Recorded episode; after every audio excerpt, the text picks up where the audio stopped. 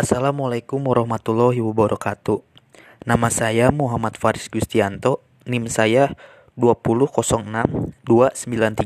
Saya berasal dari prodi Kepelatihan Fisik Olahraga kelas B.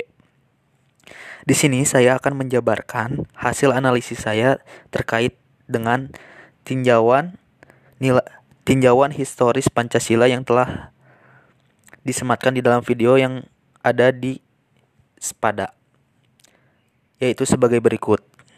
Sebagai generasi muda, kita sebagai mahasiswa harus mengetahui nilai historis Pancasila, asal-usulnya yang dibuat oleh bangsa Indonesia dari waktu ke waktu dan dari generasi ke generasi, dan, dan mendapatkan pengetahuan sejarah yang benar dan objektif tentang perumusan dan pembentukan Pancasila sebagai dasar negara oleh para perumusnya.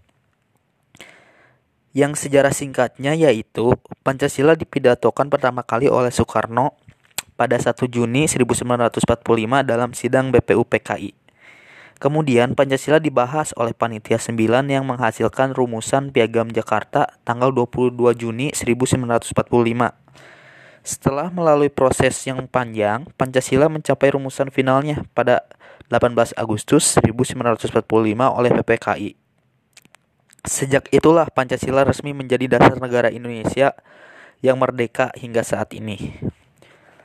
Oleh karena itu, kita sebagai mahasiswa khususnya generasi muda harus mengetahui nilai historis Pancasila sehingga kita dapat menghayati dan bisa mengapresiasi perjuangan para pahlawan yang telah merumuskan Pancasila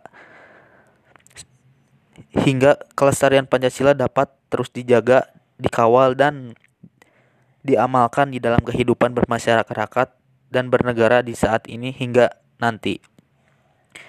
Mungkin hanya segitu yang bisa saya sampaikan. Mohon maaf bila ada kesalahan.